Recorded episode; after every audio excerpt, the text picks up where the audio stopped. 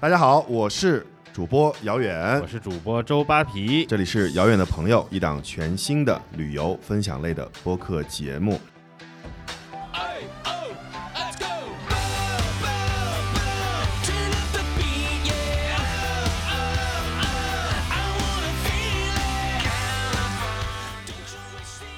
昨天唐总啊在群里问，他说我们什么时候能把这个全新的旅行分享类节目的这个全新给它去了呢？过了年应该就可以了吧？对，已经算这个辞旧迎新啊。嗯，所以过了年之后又是一个新的，是不是？我们其实这十几期呢，等于是把这个节目的模式要趟一遍。我们现在呢，基本上已经心里有数了，所以它即将不是一个全新的旅行分享类的播客节目了。那我们的这个主题呢，相信如果一直听我们的节目的朋友们应该都知道了。最近我们一直都在录冬季怎么玩啊，冬季去哪玩，冬季怎么玩，这个主题也已经录了好几期了。在这个主题里面呢，我们不仅想聊一下冬季适合去哪里玩啊，我们今天呢主要也想聊一下，如果你不出去的话，在我们所在的城市里，冬季能够怎么玩呢？自嗨啊，对对对。那我们呢，肯定就是先拿我跟扒皮现在所住的城市、所待的城市呢，先来聊一下，就我们的主场帝都啊，北京，跟大家聊一聊冬季的北京去哪玩。突然想起一首歌，叫冬季去看雪，是吗？那是冬季到台北来看雪，对，是吧？是吧？冬季的北京今年也是刚下了一场雪，我们很期待今天怎么聊一聊。那今天我们也请到了我们穷游的 Top 0啊，也是一个土生土长的北京的 local 妹子啊 ，Boss Mi 老板，她在穷游上一直更新一个系列。叫做 Boss 米撩酒，其实他除了是一个旅行者，现在也有点像是一个探店达人的感觉。哎，米老板跟大家打一个招呼吧。哈喽，大家好，我是米老板，我是爱吃又爱喝的米老板。先采访一下你啊，为什么要做这个系列叫 Boss 米撩酒的这个系列呢？因为我本人的话呢，其实特别喜欢喝酒，因为我觉得其实酒的话，其实喝到最后的话，并不是喝一个酒本身了。是喝一种状态，是喝一种就是放松很轻松的一个状态。然后我又觉得说喝酒的时候的话呢，你能够就是认识到一些志同道合的新朋友，我觉得它是一个很有趣的事儿。我们正题之前呢，我还是略微花一些时间介绍一下遥远的朋友这档节目。在这个节目里面呢，我们主播会和穷游的1亿用户一起，为各位听友精选优质的旅行好内容，推荐优质的旅行目的地，分享与众不同的旅行新玩法。在这个节目里面呢，我们每期分享的不光是我们主播的观点，而且还有网友和 KOL 贡献的精品内容。同时呢，我们也会分享一些有声音的 Biu 的胶囊，然后可以听到很多很好听的声音。最后一点就是在每期我们声音的后半段，节目声音的后半段，我们会有遥远的朋友的专享折扣。我们的折扣代码会在节目的后半段，在声音里面放出，只在声音里面放出，所以希望大家能够仔细的听。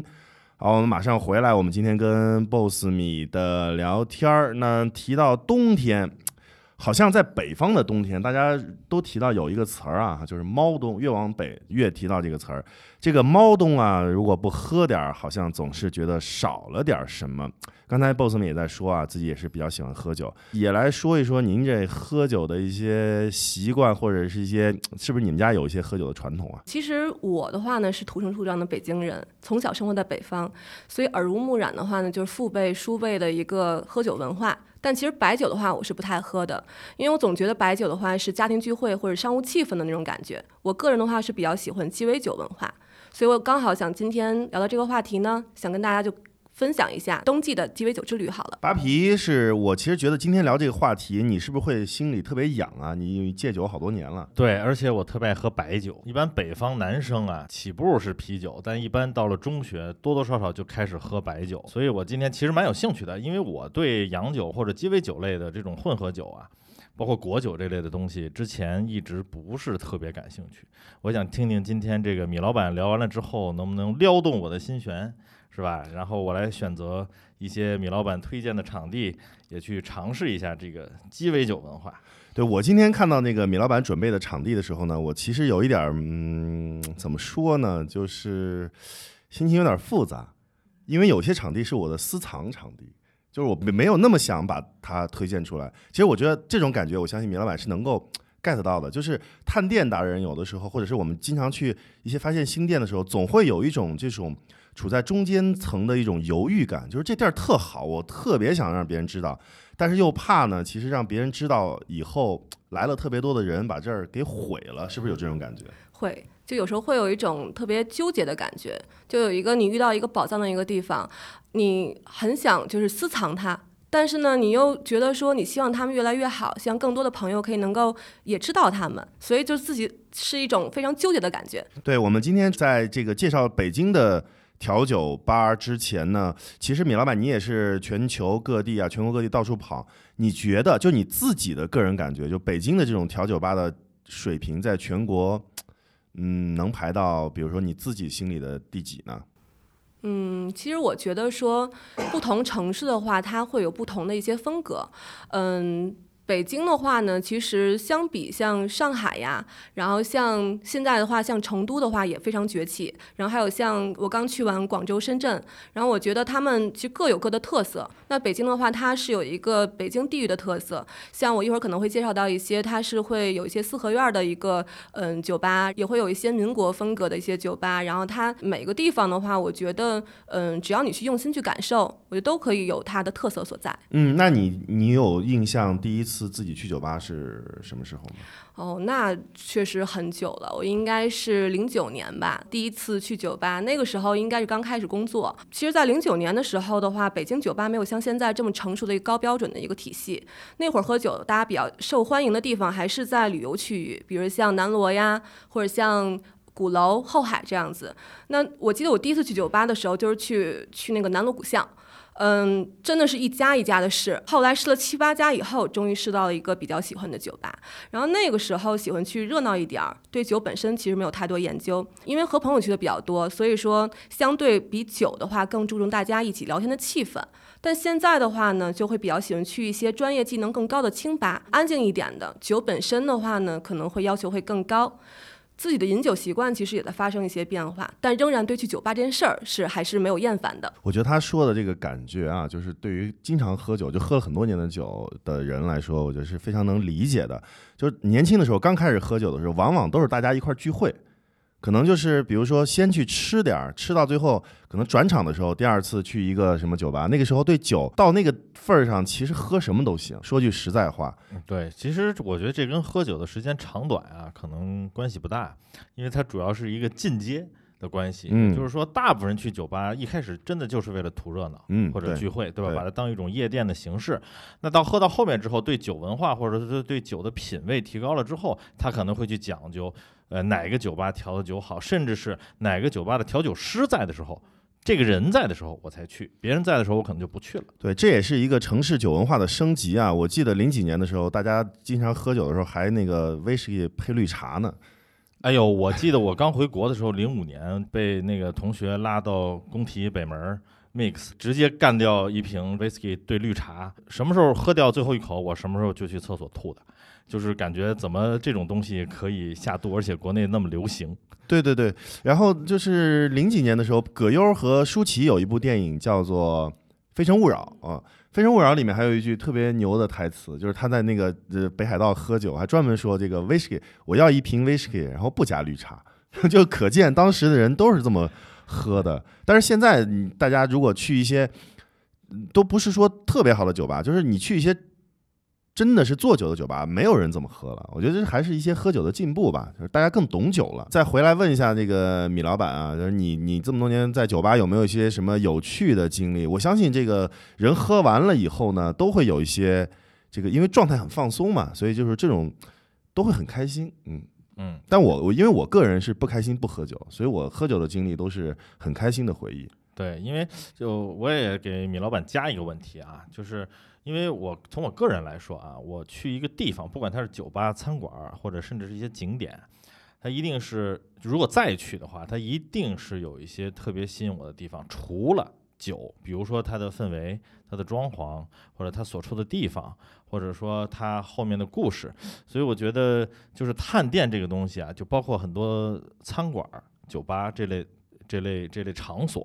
我觉得有的时候不仅仅是他们菜做的多好吃，或者说是这个多么与众不同，很多的时候我觉得其实去寻找的确实是它后面包括人和这个地方的一些趣事儿。所以我觉得米老板包括姚你啊，去了那么多地方，或者说去了那么多酒吧，交了那么多朋友，我相信吸引你们不断去酒吧的，除了酒本身的心理之外，一定也有很多人和故事。所以我们今天还蛮期待听到很多令人高兴的啊，令人沮丧的啊，或者说给你印象深刻的一些小故事。我个人的话呢，其实还是比较喜欢说一个人去喝酒，因为我觉得说，像刚刚提到的说喝酒的话，其实喝的不仅是酒。像刚才巴皮也说过了，说那个喝的话其实是酒本身以外的一些东西。那其实喝酒寻求的是一种放松身心的状态，就是像每天工作收工以后，然后你可能会去一个熟悉的啊，或者说去一个陌生的酒吧聊两句，然后或者安静待会儿，就都是一种不同的一个状态，非常舒服。我这么多年我自己一个人喝酒的话，其实有很多有意思的一些经历，然后包括说像即便我自己一个人喝酒呢，也会遇见一些志同道合的新朋友。其实就像今天我跟主持人姚远，我们虽然这次是通过穷游的关系认识的，坐在这儿聊天，但其实在这之前我们就早就认识了。也比较有意思，就是在一家我们各自都很熟的酒吧，然后我们在碰见并且认识的。那我打断一下，是谁撩的谁？哎，这是好问题，我要回答一下。是我的哥们儿撩到他，当时我跟你看，就是这是个好问题，就是我当时跟一个哥们儿，那哥们儿叫大胖，然后他是个吉林人啊，大胖你要听节目啊，他就喝的多了，然后那个时候我记得米老板应该是坐在吧台，对，自己在喝，对，他就果然是一个人是吧？对，对对对，是不是之前一个人咱不知道啊？那个时候是一个人，然后那大胖就上去非要人家微信，啊，就是这样。然后我就过去聊完了以后，那个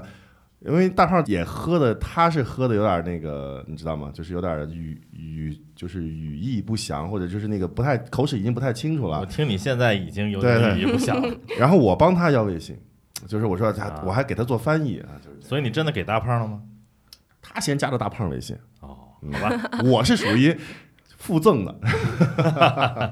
像刚才 Boss 米说的，我们那种相遇还挺有意思的，因为那家酒吧都是我们很喜欢的一个地儿，而且那个 bartender 也都是，包括老板也都是彼此的很好的朋友。就是我们都会一个人的时候可能去坐一会儿，然后其实有一搭没一搭的跟他聊两句，那感觉特好。然后就是这样认识的时候，我觉得会有一种怎么感觉呢？就是说，这个 sense 是对的，因为我喜欢这儿的酒，你也喜欢这儿的酒，可能你确实也是比较懂酒的这种感觉吧。对那家酒吧，我想再多说一句，就是像刚姚远提到的话是，像那个酒吧，我更觉得它像是一座城市的孤岛，孤独但并不寂寞。它更适合是一个安静隐秘的地方，然后你去找回自己。而且那个酒吧老板我觉得也很有意思，他其实是一个水瓶座，然后是非常就是随意自在那种感觉，但他虽然看他是很随性的这样一个状态，但是做酒从来不马虎。因为我记得有一次的话，是我当时在吧台，然后他呢在试酒，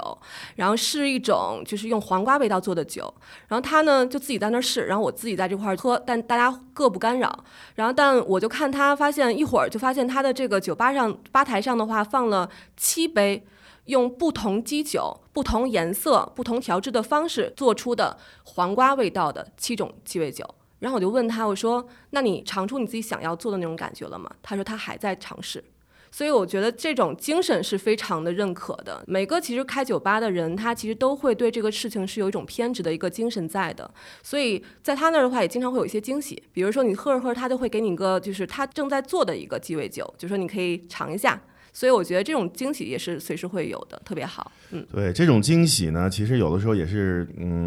也是一个礼物。为什么呢？如果你跟一个酒吧的 bartender 或者老板比较熟的话，你往往都会喝多，因为你本来点的很少，他动不动就其实也不是送你一杯，可能就像 Boss 米说的，就是可能让你试个酒啊什么的。你试酒的时候，你觉得那杯酒不是你点的，所以你觉得你好像占了便宜，没喝。你好像占不占便宜咱不说，就你好像心里觉得我这杯酒其实是没喝的，我只喝了我点的那几杯酒，但其实你的酒量就已经喝傻了。所以孤岛的意思是指孤独的倒下吗？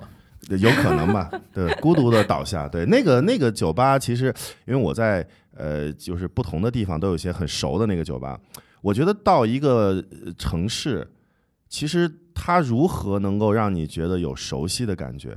我觉得很重要的就是熟悉的地方和熟悉的人，然后有一些熟悉的事物。所以就是说，不管是酒吧也好，餐厅也好，就比如说我回到上海，我有非常好的就是开酒吧的朋友，我可能不管怎么样，我再晚我去喝一杯的时候，他那个老友相见的感觉会马上把你拉到，就是说啊，这个城市对你来说是有一些连接的，这个感觉会让人很暖心啊，就是一些城市里的一些东西。就既然说到这个酒吧的有趣的经历，就是我自己酒吧的有趣经历是，我每到一个酒吧，如果大家就会混得比较熟的话，我会让他们调一款我自己的酒，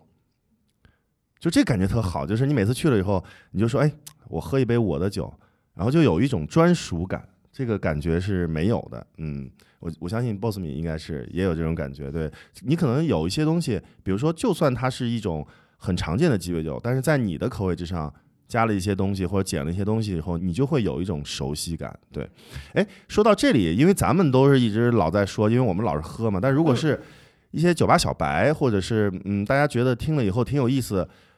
总有一些年轻人说，哎，我其实觉得就跟大家刚开始去夜店一样，总有一些陌生感，或者有一些这个不太熟悉的感觉，拘束。对，拘束。那你可以不知道该怎么点呀，或者也不知道该从哪里开始啊，这类的感觉。从什么开始呢？从装开始。先怎么装的像一个酒吧老炮儿？对，让 Boss Mi 给我们分享一下。嗯，对，其实刚刚接起遥远的话的话，我觉得是去酒吧的话是一个从装到不装的一个过程。因为经常会有一些不常去酒吧的朋友会问我说，怎么去酒吧才能像一个资深酒客呢？然后我觉得其实从我个人来讲的话，重要有3点吧。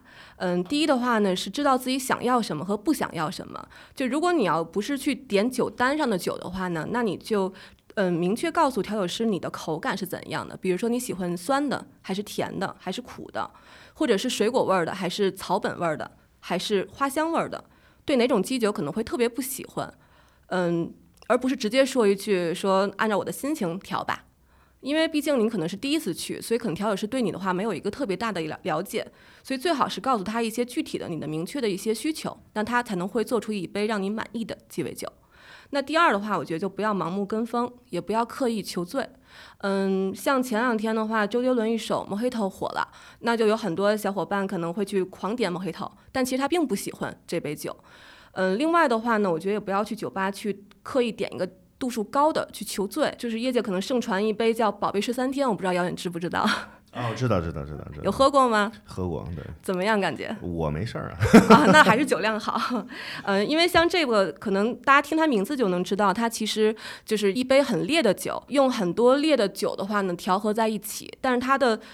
味道却很好入口，所以它是具有迷惑性的。之前就亲身经历过，有朋友的话去酒吧，就上来就跟人家说要一杯宝贝13天，结果他这杯还没喝完就直接倒在吧台睡着了。所以就是很多其实我认识的一些酒吧的调酒师，他们其实一听到这个的话呢，其实有点皱眉的，就觉得啊，怎么又会有就是来求醉的呢？其实他们希望说大家去酒吧的话呢，去多体验一些鸡尾酒的风味，而并不是为了是去买醉的。那如果大家买醉的话，在家喝一个二锅头就可以了。第3的话，我觉得就是别装，就是最开始可以从装开始，到慢慢的话你去认识到自己需要什么。因为本来喝酒就是一个很放松的一个感觉，所以其实你喝到自己的一个最真实的样子才是没白喝吧，我觉得。这个米老板说到第2点的时候啊，说这个求醉，我就想到这有点像，比如说你去一个餐馆啊，这个四处探寻，一个人说做菜味道非常好的餐馆，结果你一进去跟我说，来一盆面条，然后我哐吃饱了我就走了，其实并没有尝到那个餐馆里面独有的一些风味或者菜系吧。对，我觉得其实还有一点就是，现在比较专业的酒吧，他的 bartender 或者是老板，他除了做酒很专业以外，其实他引导客人都会比较专业。如果你去到，你真的觉得就是第一，如果我不懂，或者第二就是如果酒单上你看到都是一些比较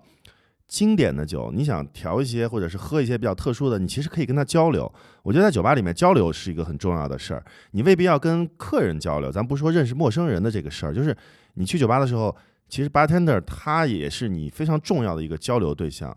不说一些这个交流心情或者什么事儿，就是专业的酒的交流，你多跟他们聊一聊，也能够 get 到很多不同的知识。这个其实是挺有意思的，因为鸡尾酒呢，说深也特别深，因为每天都会有新的鸡尾酒出来。但是你要说浅嘛，其实它就是那些基酒嘛 ，whisky、朗姆、金，然后反正就是那些酒调出来的，它会加一些就是那些东西。但是你喝多了，其实或者你喝几次以后，就会每个人都会有自己比较喜欢的一些风味。哎，巴比，你刚刚说你年轻的时候主要是喝白酒，那你调酒在年轻的时候喝得多吗？没有，我一直对就是洋酒或者鸡尾酒不是特别感兴趣，但是我陪很多人去过。对，就是我有几个同学，原来还有几个好朋友吧，是比较爱泡吧的。那会儿也是，就是哎呀，现在觉得年轻才好呀，那会儿这个我年纪太大了啊。当年北京城里边说实话没有太多的可选择去的地方，所以也就是后海啊、南锣呀，连五道营刚火起来的时候，我都只去过一次。对，所以的话，就从鸡尾酒文化上来说，当时应该体验的特别少。所以就是我今天做这个节目啊，肯定是抱着学习的态度来。对对对，听听这个到底是啥好东西啊，对吧？那我们就直接进入好东西环节吧。这个其实今天这个节目大家都很期待。我们在准备这期节目的时候，我们的这个梦梦跟唐老板呢就在说：“哎，我很期待，我都是爱喝的人。平常我们在工作的时候，大家也都不聊这件事儿。当然，他们经常能够 get 到我喝多的点。而我们先来进入这个推荐环节吧，咱们一个一个酒吧的开始吧。那个米老板，其实我今天给大家介绍几家的话，是我的私藏榜单，就是我会亲切喊他们为娘家伴儿。其实娘家伴儿并不是说很娘啊，就是娘家人的感觉，就是你像回娘家一样的话，非常放松，非常安全的那种感觉。那我先给大家推荐一家是时髦姑娘们都会去打卡的 Scandal。其实 Scandal 作为我在北京也常去的酒吧之一，它就开在北京朝阳中心三里屯儿。所以能吸引来很多潮流人士，算是一个不那么网红的网红店。那之所以说它网红，是因为他们真的很火。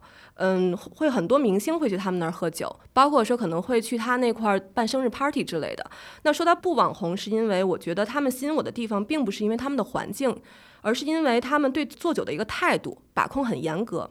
因为他们向来是以新鲜食材或大胆创新著称，而且会有很多有意思的一些时髦酒圈的客座活动在。而且我经常会在这儿的话遇见一些行业内的大佬，这也是很有意思的事情。像上次我在这儿参加一个苦精的活动，通过老板的介绍认识了一个苦精创始人 Steven。而且在这疫情之前，我想跟大家说一下，就是如果大家之后有机会啊，可以能够在这儿尝一下他们特别好吃的越南河粉，在疫情之前是有的，现在的话目前还没有。我之前经常是空腹去，就是一边吃一边喝，要一碗越南河粉，然后再要一杯自己熟悉的酒，一边吃一边喝，感觉特别放松，特别好。而他那越南河粉真的很正宗。第一个推荐的这个波哥啊，波哥你要听节目啊，那个波哥第一个推荐就是你的酒吧啊。Scandal 呢我很熟，但是我自己不太经常去，因为虽然刚才米老板说这个不娘，但是我觉得这个酒吧其实挺娘的。我个人啊，因为他那个酒偏甜，因为去的姑娘确实多，因为里面的主要的酒客都是面对刚才他说的就是时髦的姑娘，所以他的那个酒呢主要是以口感比较丰富，然后比较甜美吧，或者清新为主。那我喝肯定就觉得比较娘一点嘛。但是他那块儿呢，因为那个整个楼特别集中，有好几家，旁边有这个北京之前就是非常火，但是现在也很火的叫 D Lounge， 然后 D Lounge 上面是 Infusion， 他们其实那边都是一个老板啊，就是我跟那老板也还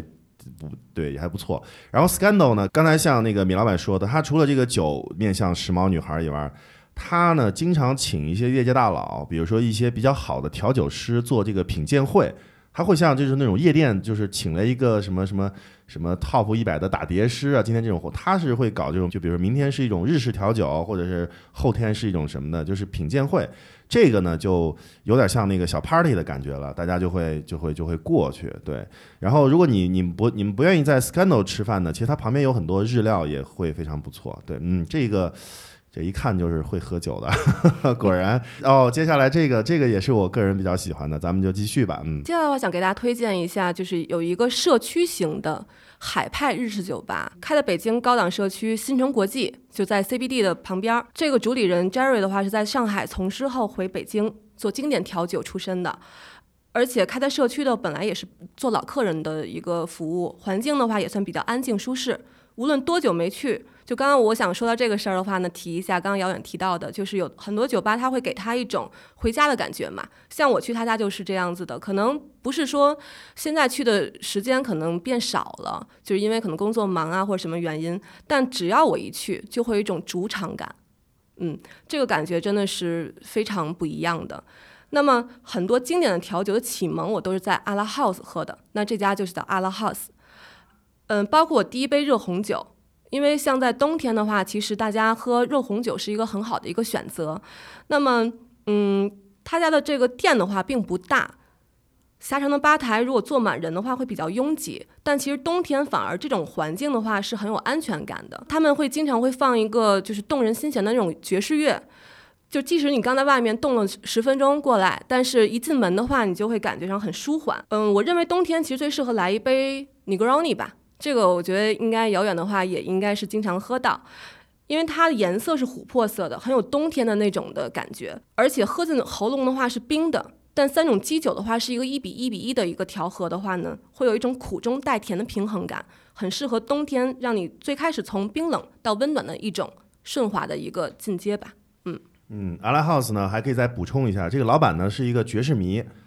他呢就是把这个自己的这个 bar 呢也变成一个小的 live house， 但他不太请别人，他自个儿唱，所以就每周可能有2天，但是你得碰，我忘了是周4还是周2，我反正这时间不太记得，就是他会自己上去唱，那个场地就像刚才那个米老板说的很狭长，所以他会在最里边唱，就是你说是 live house 也行，你说他自娱自乐也 OK，但是他唱的还不错。他最近他也开了一个新的酒吧，应该叫 Tango 还是叫什么？ 对， Tango 也是同一个风格的，但是在另外一个地方也不错。但我个人确实还是比较喜欢去 Ala House 的。还有刚才那个米老板讲了一个主场感，我觉得这个对于好的酒吧来说特别重要。主场感的第一句就是记住客人，记住客人就是你来1到2次，他就能准确的叫出你的名字或者你的称号。你再来的时候，他跟你打招呼的时候不是说哈喽你好，他会说，哎，米老板你来了，就这一句简单的话对于客人酒客来说，他的归属感就会增强1万倍。我觉得尤其是在比较寒冷的冬天的时候，你可能总共就去过2-3回，但如果你去到这个酒吧，他啪就把你的名字叫出来的时候，就感觉特好，真的。所以感觉有主场感的这个酒吧面试招人的话，不能招脸盲症的人。我们继续推荐，接下来的话给大家推荐一家是走技术流的行业先锋，就是 Chocolate Milk。这家的话老板算是业界的一个技术流的鼻祖了，因为之前在北京 Metal 酒吧的几乎原班人马，现在开了这家隐秘又安静的一个鸡尾酒后花园，强调的是一个轻松简单的一个鸡尾酒文化。他们对于鸡尾酒制作理念的话是很新颖的，因为像从低温慢煮到澄清萃取，做好喝清爽的小甜酒可以，然后做一些比较严谨的经典调酒也是没问题的。店址很隐蔽，在热闹的三里屯太古里北区后身一家狭长僻静的小巷子里，吧台也是很长，有一个3角形的一个酒柜，光线比较暗，气氛的话很温暖，尤其冬天的时候你去的话也感觉是很暖暖的，不会让你觉得特别冷，基本都是熟客来喝酒。而且外场和吧内的话呢，一水都是男服务生，所以如果是女生去的话，你会感觉到会受到一些特别的照顾，无论他们是给你去拉椅子，还是帮你去拿衣服，还是递酒单，都是会无比贴心温柔的。我觉得所以女生去真的会有一种被照顾到的感觉。而且这家我要特别提出来一下啊，这家属于北京拿面的一家酒吧，应该这么说，就是说别人会问北京调酒的门面或者技术最好的一家是哪里，当然文无第一武无第二嘛，很多人都会觉得自己调酒很好，但是大概率来说就是这家，就是所以这家是比较代表北京能够拿得出去的调酒的技术流的这家酒吧。就是但是他们家有一个最大的毛病啊，我觉得他们家整体偏贵，你觉得吗？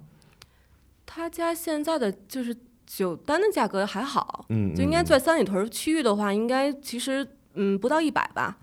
应该就是比起一些其他的一些的那个价格的话，相对算是适中的。那说明他最近，因为我最近没怎么去啊，那我以前觉得它是偏贵的。梦梦，你是在把它加到你自己的这个收藏里面啊？那你觉得就是我们冬天其实适合喝些什么酒？给女生吧，主要是女生推荐一下吧。嗯，女生的话，我觉得其实冬天很适合喝的就是冬季饮酒的鼻祖，就是热红酒。其实因为我简单介绍一下吧，在古代欧洲的话，酒容易变质的时候，在酒中加入富含维生素的果蔬和蜂蜜，能长时间饮用。那在现代的话呢，加入香料的热红酒就会成为欧洲冬季的一个传统饮品，特别适合在一些节日氛围，像马上到圣诞了，所以很多酒吧都开始开创自己的风味特色的热红酒。其实不仅酒吧，就是很多朋友其实在家自己就可以制作，因为它很简单。通常就是以红葡萄酒或者果酒为主料，加入各种不同的调料，像肉桂呀、香草呀、丁香、柑橘和糖，加热饮用就可以了。那么其实像很多酒吧，它都是会做一些自己风味的一个特色的鸡尾酒嘛。嗯，像刚才提到的 Chocolate Milk， 他们其实自己的话就会有，就是每年冬天的话，它都会大概做2款左右的一个适合冬季喝的热鸡尾酒，其中一个的话就刚刚提到的热红酒。那么他们是会在传统的热红酒基础上改的，加入奶精和蜂蜜来降低红酒原有单宁的带来的一个涩感，加了一些可可，就是这样增加香气，所以就很不一样。嗯，包括像刚才提到的 Scandal， 他们的就是热红酒也是很有意思的。今年他们推出一个新的热红酒的话，是用了多达13种材料，然后在一起低温慢煮，里面分别会有很多种水果，比如橙子啊、菠萝梨啊，还有放入山楂、洋甘菊、甘草，像丁香、肉桂这种东西也都会放在里面一起煮。而且他们比较有特点的一点是什么？就是一般会放到锅里面煮，有的时候会容易跑气儿，会把味道的话煮过了、跑没了。但据说他们只会用80度的温度去煮，同时它的香味会有所保留，而且80度又是一个巴氏杀菌的一个温度，所以这杯热红酒就会又健康又养生又好喝。热红酒应该你在德国的时候是不是就经常喝？非常常见，就是尤其是在各种圣诞集市啊，甚至很多商店的门口啊，包括每个这个德国人的家里都会去制作。对，所以然后包括很多这个滑雪的地方，然后几乎是有点像咱们这儿的这个街头饮品一样，就是它并不是什么在酒吧内或者说是一些特有的地方才能喝到，它算是一个大众饮品。对，但是刚才像米老板说的啊，就是这个大众饮品你怎么能把它做出一个不同的味道，或者能让人能记得住的东西，我觉得这还是蛮讲究的。就热红酒，我觉得对于欧洲人或者对外国人来说，觉得每年只要开始喝热红酒就离圣诞节不远了，就是因为那个冬天开始快到。对，是的，是的。当街头有人开始卖的时候，就应该是圣诞节快到了。对，刚才介绍的那几家酒吧呢，其实都是比较面向女性客人的。但是我想问一下米老板，你觉得如果北京有没有比较好的女调酒师啊？有呀。因为像现在的调酒师还大多是以男生为主嘛，所以说如果是一个比较资深的、业界口碑比较好的女调酒师是非常令人尊敬的。那我接下来介绍这家酒吧呢是19克，其实一家新开的。这位调酒师的话呢，她是真的是一个非常有人格魅力的一个女调酒师，曾在北京百悦酒店的话是做调酒顾问的。那在她这里的话呢，就是会经常会有一种老朋友才有的一种，就是久别重逢的那种感觉。而且他做酒的话，我觉得会有一种技能，就是秒懂技能，就他可能会用他比较专业经验的这种资深的一个能力吧，他能够在与客人聊天短暂聊的这样的一个过程当中，就能够秒懂客人会喜欢的酒。就比如拿我来说吧，我记得就也是一个冬天，春节前的一次经历，我记得那天感冒应该是后遗症快好了，但还没有好，可能还会有点咳嗽。然后所以那天呢，我又不想浪费晚上的这样的一个宝贵的时间，所以我就想去找他，想喝一杯。然后他看到我这样一个状态以后呢，他就大概想了想，帮我用3颗南果梨肉最好的部位，然后结合了一款森林味道的金酒加以完美相融，然后做了一款当晚的特调。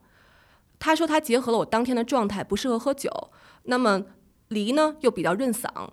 那这款金酒的杜松子味道呢，又不会重到盖过水果香气，所以浑然天成。然后我当时也是很激动啊，因为这个酒我当时喝到嗓子里有一种救赎的感觉。然后我就问他，我说这个有名字吗？然后他说还没有呢。然后我说那我就给他起一个吧。然后我就在想，因为当时也是正值节前，可能工作也是比较忙，可能也没有那么顺利，再加上自己的身体呢，可能马上就是感冒要刚好，我就想有低谷就有反弹，醒来便是重生，所以那不然叫重生吧，那重生有点大，那就叫小重生。所以这杯酒后来听说上了酒单，也有很多之后去喝酒的姐妹成为他们点酒的一个首选。这就很有意思了，这就说明这个喝酒啊，在酒吧里面就喝成了一种回忆，喝下了一段纪念，我觉得这就很棒。对，那就这个里面就是，其实我也可以推荐一家就是女调酒师很棒的酒吧，叫做酱Manson 啊，在那个位置其实挺难找的，就是在新东路首开伯郡的 B1，非常隐蔽的一个地方，但是那家这个女调酒师呢，她的技术也非常棒。她是我会经常一个人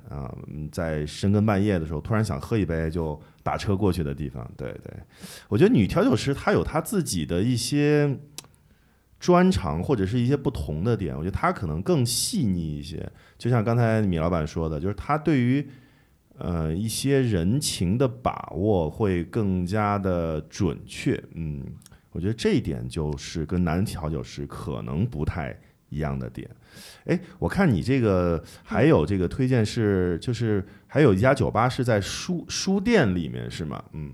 其实它是不在书店里，它其实是一个白天是咖啡馆，然后晚上是酒吧。他们其实算是理想国出版社他们自己的一个就是咖啡酒吧这样子，可能平时会办一些像出版社的一些讲座呀，然后他们应该也是新开的，这个也很有意思了。因为我记得我当天是白天去喝咖啡，然后呢发现说，哎，怎么有一个吧台上放了很多书，然后每个书的话呢，它会对应一个酒单。然后我当时就问了一下，然后说哦，原来晚上还有酒吧，然后我就说那我晚上来喝吧。尤其当时的话，我记得印象挺深刻的是，他们创意鸡尾酒都是以书名命名的。然后我当时就瞬间被一本书吸引住了，名字叫做《从来也不会好过现在》。这个书呢，然后啥意思呢？其实它每一杯调酒的内部结构其实都是跟书中的故事相关的。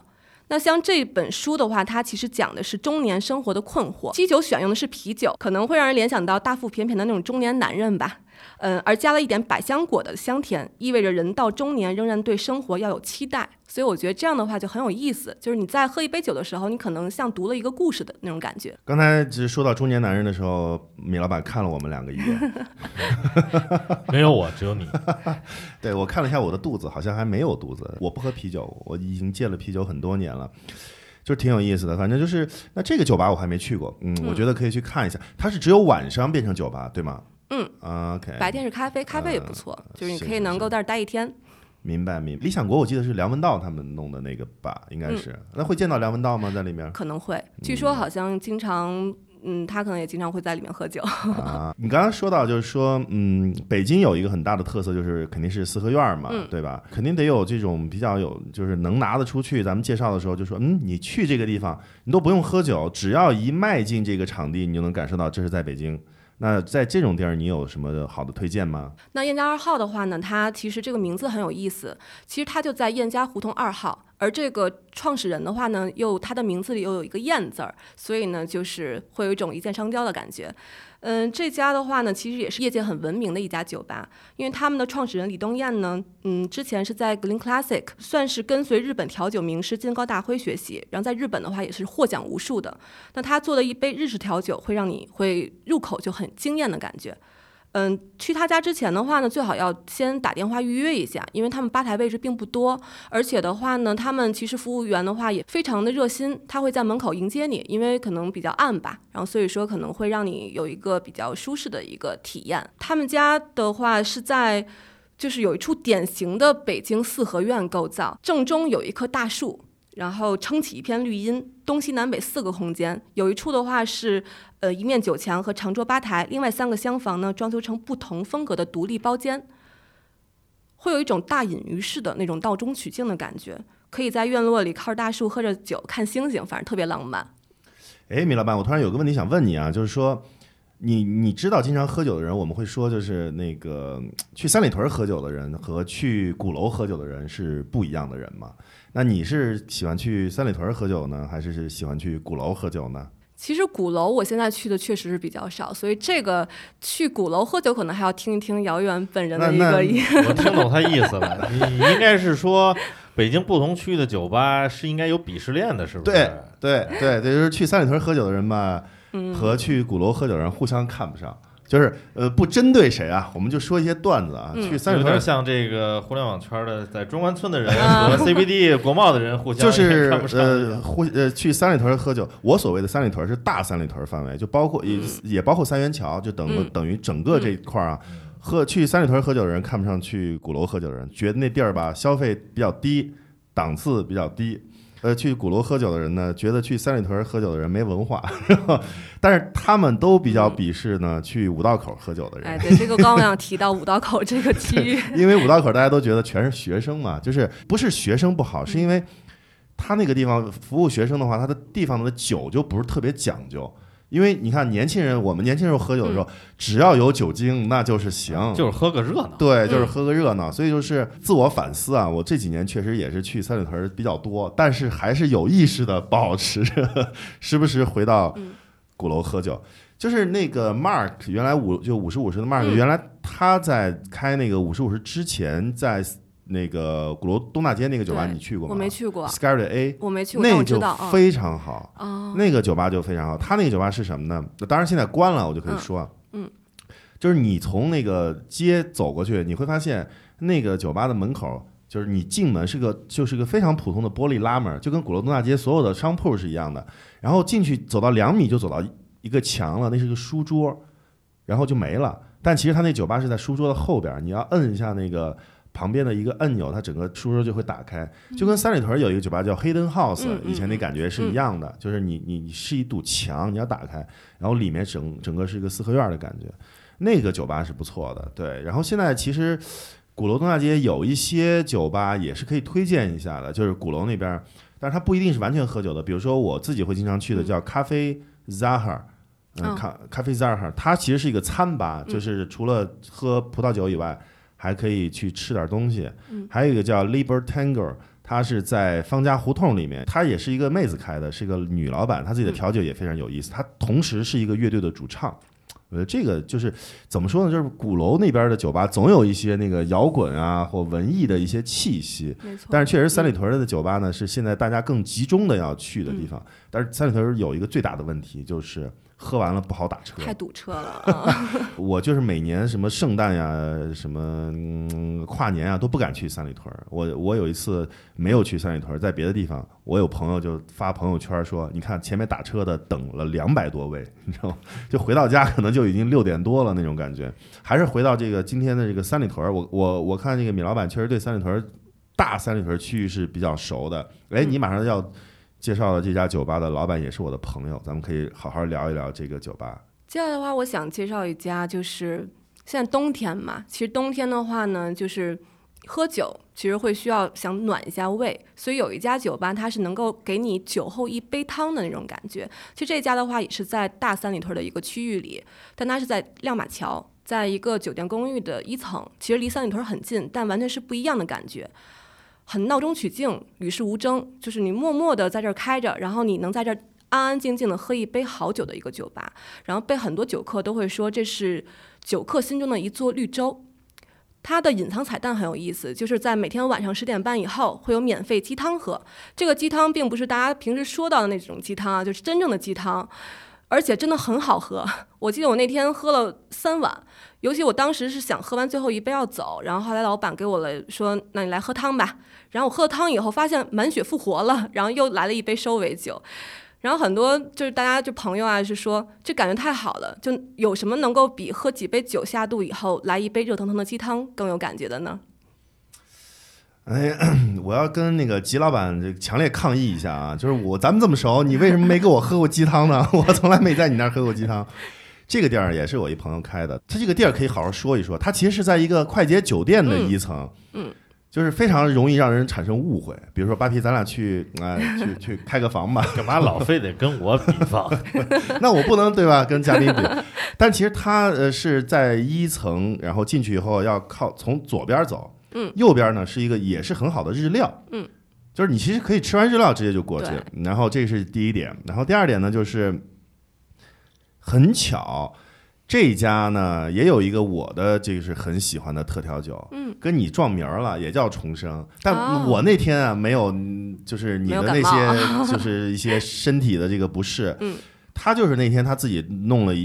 一个特好喝的酒，然后我就说，嗯，那但是因为我不吃鸡蛋，好像是怎么回事？啊、我说你把那蛋清给它撇了，结果撇了蛋清，我觉得特好喝。那个酒叫重生，大家也可以去感受一下。而且在亮马桥附近，大家就知道，就是其实日本客人会比较多和外国客人会比较多，所以能够在那边能够立足，而且都是熟客的，其实品质是非常有保证的，对。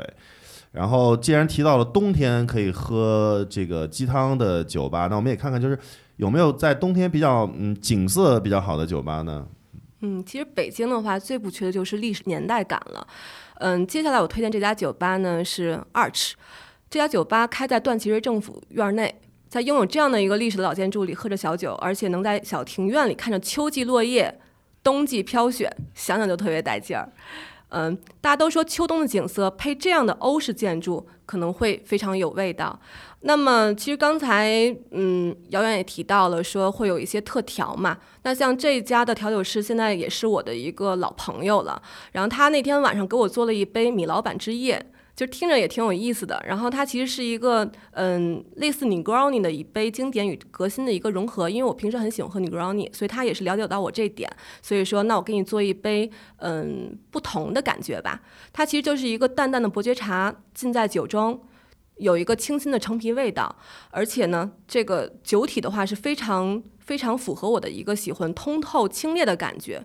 层次感的话就是能够卷着淡淡的清香，就好像人淡如菊但骨子里有戏，因为这样的人大家都爱嘛，对吧？然后所以这杯酒的话对我来讲的话是非常记忆很幽深的。 这个地方离你家很近的，非常近，就是我要好好聊一下这个酒吧，感受非常的独特。因为段祺瑞府啊，其实如果大家没去过的时候，其实你第一次去你都不一定敢进去，因为段祺瑞府是有门卫的，你进去人家会问你，你去哪号院啊？就是它有一种那个大院的感觉。就是如果你去这个酒吧呢，其实会有一种怎么说呢，打破规则的感觉。他问你去哪个院的，你说我去哪，其实是去这个酒吧，感觉好像进了一个政府大院、部委大院那感觉一样。这是一个。第二个就是，其实我最近去这个酒吧比较少，我以前去的还挺多的，就是因为旁边有一家这个十几年来跟毛一样齐名的一个 Live House， 叫愚公移山。经常有那种非常棒的摇滚演出就在那儿，我以前就是去愚公移山看完演出去喝一杯，或者是先去喝一杯然后去看演出。但是现在这两年不是那个愚公移山又搬了嘛，所以我去那儿去的比较少，它确实离我住的地方非常近。哎呀，那改天应该还是再回去这个，对吧？这个缅怀一下啊，不是缅怀这个酒吧，缅怀愚公移山，对对对。因为段祺瑞府嘛，整个就是北洋政府啊，这个民国范儿哈。我看你还介绍了另外，这个酒吧我还真没去过，也是民国范儿的，对不对？这家酒吧的话呢，它的名字也很有民国范儿，叫意境洋衣布行。这家的话其实很适合推荐给姑娘们去，姑娘们可以说穿着旗袍去里面拍照打卡，也很有意思。因为这家其实怎么说呢，从那个《王牌特工》的电影出来以后呢，有很多酒吧会有这样的一个风格，就在定制西装的地方喝一杯威士忌。但这家却自成体系。因为它会有一种很浓厚的民国的色彩，无论是门口的大牌匾，还是临街的复古木质窗台，就是以及走进去你就能看到一袭优雅知性的松绿色旗袍，特别有感觉。那么他们店里的话呢，像文艺的碎花壁纸啊、竹林的装饰画啊，以及典雅的一个墨绿色沙发，都让你会有一种就是置身在民国初年的即视感。而它的酒呢也其实很有意思，很有民国特调的风格，听名字就很有感觉啦，像风花雪月呀、踏雪寻梅什么的，姑娘们去这家酒吧也会有一些惊喜在。这个里面我想问一下，就是因为一般适合姑娘去的酒吧，肯定也适合小伙子去但是就是我想问，就是如果是一个姑娘，你有没有什么特别推荐她去的？有的时候喝酒不一定想认识新朋友的，我就是想去一个人安安静静的、不被打扰的喝一杯，这个有没有可以值得推荐的地儿？其实我上面推荐这些其实都挺适合一个人去的，就看你的心态了。就是你今天就想就是想不想说话，然后想稍微放松一下，整理一下自己的心中的情绪，那你就其实上面推荐这些的话其实都很适合一个人去，就是调酒师他会对你非常友好，然后也会引导你去了解自己想喝什么酒，就是这个看自己吧，我觉得。最后就是其实也提到了，就是你最后要推荐的这个酒吧也是我们就是都很熟的这家酒吧，我觉得可以值得隆重的再好好聊一聊。其实这个我刚才也有提到这家啊，这家的话就跟姚远的话在这认识的，我觉得他也是比较意义很深远了。老板的话就是人狠话不多，但做的酒的话就能够戳你内心的那种。然后这家其实我也有很多朋友是在看我去了以后他们就会去打卡，然后这家其实看起来挺其貌不扬的，但是它就是你坐进去以后就会特别有感觉。因为我记得我之前不是骨折过嘛，然后骨折那段时间，然后最不能去的就是他家，因为他家的那个楼梯特别的高，然后在2层嘛，然后我当时我记得跟老板说，我说我得等到正经好了以后才能去，不然我上不去。然后他开玩笑说我可以给你背上去。这家的话它不是走日式调酒那种一丝不苟风的，它就是会有一种很随意的那种感觉在，但是老板他其实很有想法，就是 Mark 嘛，然后他对于调酒的一些知识体系是很成熟的，经常会自己在那个酒吧里的话，如果客人不多的时候就自己在那研究，像刚刚提到的说他会为了做出一杯调酒可能 能尝试试出7-8种酒，所以其实这种精神也是很值得敬佩的。那对于这个酒吧的话呢，我觉得我就很喜欢自己一个人去这家酒吧去喝酒，因为像刚才也提到说老板他是水瓶座的，所以他那个磁场的话呢就是会让你特别放松自由的做自己。我因为个人射手座的嘛，所以我就是特别喜欢这种自由的感觉，就我跟他说我说你不用管我，我在吧台你爱干嘛干嘛，然后我自己的话在吧台自己喝着酒，然后自己做着自己的事儿，然后那种感觉特别好。那姚远应该对这家酒吧也会有一些自己的独特的一些印象在。对，我跟这酒吧的老板 Mark 是非常好的朋友。我先说一下，发个福利啊，这 Mark 非常帅啊，非常帅。我觉得就是不，因为这话不是我说的，是很多姑娘说的，确实非常帅。大家这个妹子们可以去他这里喝一喝酒啊，人也不错，人也不错。关键是我觉得就是，虽然我们很熟，我跟他已经熟到什么程度，就是真的是当朋友的程度，我们私下会约吃饭的这种程度，不是在酒吧，就私下会约吃饭。但是他对于做酒的品质的把控，每一次都还是很认真。在比如说我要了一杯新的东西，他可能做了一杯觉得不太对，他马上就会把这杯撤掉，会换一杯，就是换一杯他觉得可以出品的酒给到你。这个不是对新客人，他是对我也是这样的，就是我们即使认识了很多年，然后他每一杯也是这么操作的。去年你应该记得，就是去年还有2个特别有意思的这个，应该是土库曼斯坦哥们儿啊，外国的Arch什么的，我们都玩得特开心。然后经常是我们待到什么程度呢？就是所有客人都已经走完了，然后大概都2-3点钟，我们几个人才坐在开始喝到6-7点这么。所以你想，我跟他们都很熟，但是因为今年新冠，所以那俩特有意思的哥们呢，一直就回不来了。所以 Mark 今年就特别的忙，一个人就是跑来跑去的。但大家可以推荐一下啊，在5050就在新中街的那个叫什么杰作大厦啊，正对面呢是一家绿叶子超市啊。大家可以去看一下，就是门脸非常小，它是在2楼，所以那个1楼非常不起眼。如果就是你们要找的话，要找一下才能知道。哎呀，你看，就默默又开始听到Mark很帅的时候，就默默的拿出了手机。看来我以后得少去，要不然喝着喝着酒就碰到你们了。这话，也不是说不好吧，我得想一想，我得再找点别的地儿。因为5050这个其实某种程度上也算一种社区酒吧，因为它其实那个所在区域还挺让人喜欢的。对，幸福里嘛，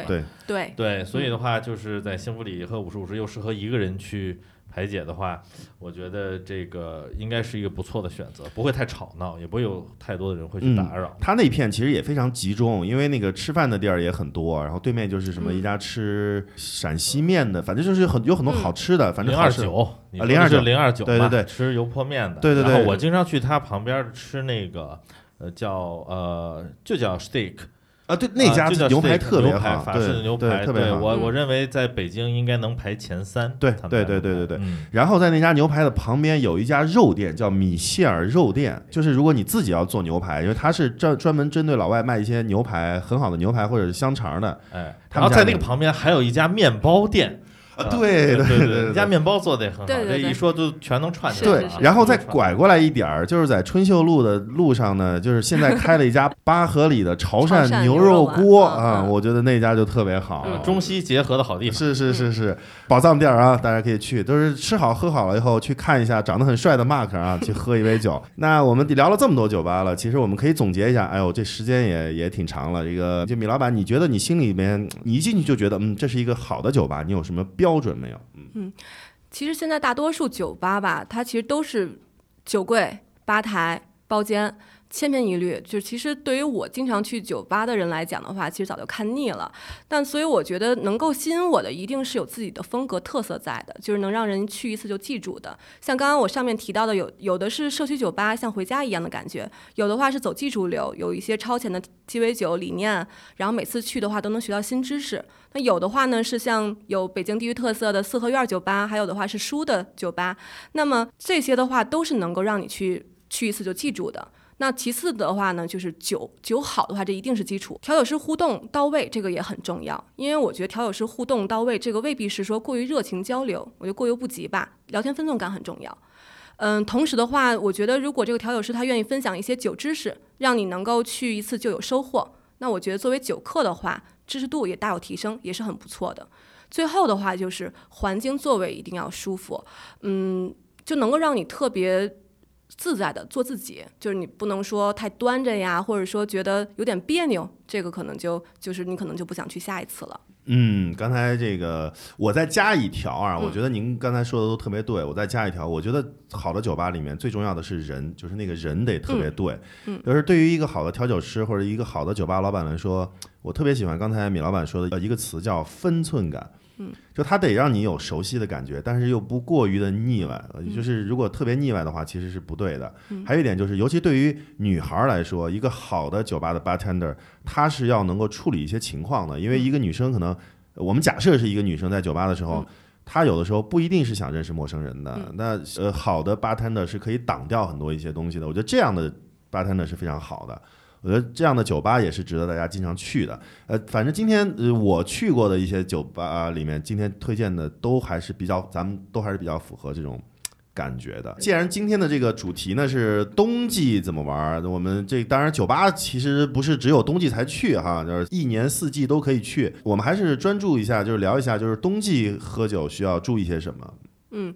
冬季喝酒的话，我觉得第一就是建议大家还是在身体和情绪都正常的情况下再喝酒。其实这一点的话，其实无论哪个季节都应该这样。因为就我而言的话呢，其实我刚才听到姚远说他只有在心情好的时候喝酒，这点的话我们是一样的。就我的话不会在心情不好的时候喝闷酒，因为我觉得心情不好一定是有事儿引起的，那这个时候你解决事儿就好了，没必要喝酒。因为我觉得酒的话是让开心的人更喝了更开心的事情。那么第二的话呢，就关于饮酒时间，一般大家都认为是白天中午之前就最好不要喝酒。那现在的话呢，因为到冬天了，晚上会比较寒冷，现在大家可能都比较忙，所以像一些社交活动都会在晚上，所以没有办法，就是无法避免是要晚上喝酒。那大家尽量的话，喝酒时间就不要太长，就不要超过3个小时吧。第三的话呢，就是一个喝酒的温度，不宜过烫，也不要太冰，因为太烫的话可能会伤肺，但太冰的话又会伤脾胃，所以就是这个建议，就喝温一点的酒会可能会相对会更好一点吧。而且在喝酒之后的话，最好多喝点热水或蜂蜜水，这样能够缓解肠胃的一个压力，而且及时补充，就是喝酒之后丧失的水分。第四的话，我觉得这点的话是一个个人经验，就是，冬天在北方喝酒一定要注意戴帽。就是出门的话，户外一定要戴帽，尤其喝了酒以后，你出门，比如出门打车呀什么的，就一定要保护一下头部的一个温暖，避免一个什么血管的话，它的这个就不好说哈，就是这个一定要注意安全的。大概就这些吧，是我自己的个人的一个经验。我要在这里面强烈提醒一下这个妹子们，冬天一定是要穿暖和了。我知道这就是去酒吧喝酒的时候，肯定很多姑娘们就是一定要穿得很好看，这点没有错，我觉得特别棒，但是。反正就是我经常觉得吧，就是姑娘们还是挺厉害的。我在这个三里屯喝酒的时候，大冬天我看着都冷，赏心悦目当然是没问题的，但是肯定还是要保护自己吧。我觉得尤其是很难打车的三里屯啊，你想想看，你要是穿的比较薄，然后又在外面等的话，那确实是比较大的问题。还有一个个人经验就是，你喝酒啊，度数往上走，别往下走，这个比较容易不醉。什么意思呢？就是我举个例子，我们可以就是要喝的话，如果要喝混酒的话，我们可以比如说先喝啤的，然后再喝红的，或者先喝红的再喝啤的，然后再喝黄的再喝白的，你别反过来。就是有的人喝，比如说如果喝得很开心，说我最后来一杯，比如说红酒或者来一杯比较度数低的酒，一定死啊，一定死！你得往上喝，就是你最后一杯，就是先从一些比较度数浅的啊，比较甜的酒开始喝，喝到最后觉得要用一杯这个烈酒来收尾就行了，千万别加一杯，往往就是死。这个是我的个人的经验。对，我想说这应该是你的个人经验。对对对，我的个人的血泪教训啊，这个免费 free 给大家了啊。今天也是聊了这么多，我觉得这个节目可能也是我们的一个第一次尝试，不是特别一样的一个旅行吧。但是我们未来会更多的跟生活方式有一些结合。其实旅行不一定就是说我要一定要去到别的地方。你在生活的这个城市里面也可以有一种行者的心态，我觉得这点都是非常好的。那同样呢，我们做这期节目呢，其实也是想给我们这些今年啊这么难的情况下经营实体经济的朋友们呢打打气，虽然这个作用不一定很大，但是也表达一下我们的一些心愿。因为今年赶上疫情，所以其实对于实体餐饮甚至旅游业的话，整体都来讲的话都是非常难的。其实作为一个普通的消费者来讲，就是能做的其实非常少，就是尤其是我看到他们在坚强的拥抱难关，然后在积极的做出努力去改变，并且不忘初心的继续用最初的态度去就面对自己专心做的这个事情，我觉得其实挺佩服的。这次的话，我也是把平日私藏的这些我心目中很爱的这些有特色的酒吧分享出来，希望能让更多的朋友吧，然后能够大家多去就是去尝试一下，因为毕竟他们继续开下去，我们才能在未来的日子会有好酒喝。好的，然后我们马上呢也会进入到我们每期都会有的交易环节。我们今天呢特意的给大家挑选了一些套餐吧，就是我们这次就不给大家推荐这个住或者是怎么样，主要是一些吃吃喝喝的啊。第一个是我们又来推荐 Club Med 了啊，我每次都很喜欢这个地儿啊。Club Med 北戴河的度假村，我们可以去阿那亚，不是阿亚纳，我们去阿那亚的社区里过圣诞跨年啊。这次呢是这个阿那亚的圣诞跨年到节目播出，我们差不多已经是12月20号左右，正好马上就要圣诞跨年了，所以如果大家听到这期节目的话呢，要当机立断的剁手啊！虽然我知道双11、双12的时候已经剁了很多了，听说这个12月25号当晚已经没有房了，但是跨年好像还是可以预定的，大家可以点击推文中的小程序，或者在微信当中搜索小程序“最世界酒店精选”，最是最好最高的那个最，最世界酒店精选。咨询客服报遥远的朋友、扒皮的朋友或者布莱恩肖的朋友，谁的朋友都行，反正就是主要是遥远的朋友，咨询一下这个 Club Med 北戴河度假村圣诞跨年期间的房价啊，大概是2000元2晚左右可以入住，2大1小。第二个呢，就是如果我们刚才一直在提，在帝都喝酒肯定得围绕三里屯附近再走，我们也找到了三里屯商圈几家酒店的这个圣诞跨年的套餐，专治过节没有仪式感啊，专治你这个单身过年啊。链接我们会放在推文当中，收听播客的朋友呢也可以直接搜索这几家酒店的微信商城购买套餐。我们虽然是一家穷游下面的这个播客节目，但是我们在推荐的时候呢并不只是推荐我们自营的，我们会在全网范围之内搜索非常好的交易推荐给大家。第一个呢，我们就是太古里北区的鱼舍啊，2888元平安夜圣诞节当天入住，70平米房型1晚，双人定制圣诞大餐，一瓶香槟哦，这个香槟就价值1766元，算下来房价是1000多，这怎么算？香槟怎么能这么算呢？但是也听起来不错啊，这个圣诞节在三里屯吃住喝一条龙，尤其是啊圣诞跨年的时候，要是喝多了，人家打车要等3个小时，你就直接腿儿就回渔舍住了，我觉得特别棒。第二就是通营中心洲际酒店啊，这个是498元圣诞定制下午茶，对，可以先喝下午茶，然后先喝2杯赠送的香槟，然后晚上你们就继续 happy 去吧啊。第三呢是兆龙饭店啊，首北的兆龙饭店488啊，平安夜圣诞节双人晚餐。不同于其他酒店，这是一个中式的套餐啊，6菜1汤加软饮葡萄酒，还会有圣诞的惊喜礼物、歌手表演和抽奖活动。先吃一个中式套餐，然后去酒吧过一个西式的圣诞节，我觉得挺好的。大家好，我是主播姚远，我是主播周扒皮啊。我们今天请来了我们全球的 Top 50，但是他今天不是聊旅行，是来聊酒吧的米老板。大家好，这里是姚远的朋友，一档全新的旅行分享类的播客节目。目前我们的计划呢是1周更新1期，如果大家喜欢哪个旅行地区或者想听到什么样的旅行信息，欢迎在我们的公号下面留言加入讨论。而且呢也期待大家打开手机中的穷游 APP， 发布带有自己声音胶囊的 Biu， 那么在以后的节目当中很有可能就可以听到你的声音哦。你可以在公众号布莱恩逍，逍是逍遥的逍，百元行，百元是100元的百元，行是行走的行，找到我们。也可以在这2个公号的任意一个后台回复进群，我们会把你拉入我们的交流群，我们一起来交流一些信息。当然你也可以在喜马拉雅呀、小宇宙呀这样的播客平台上找到我们，期待和大家更多的交流。我们下期再见，拜拜。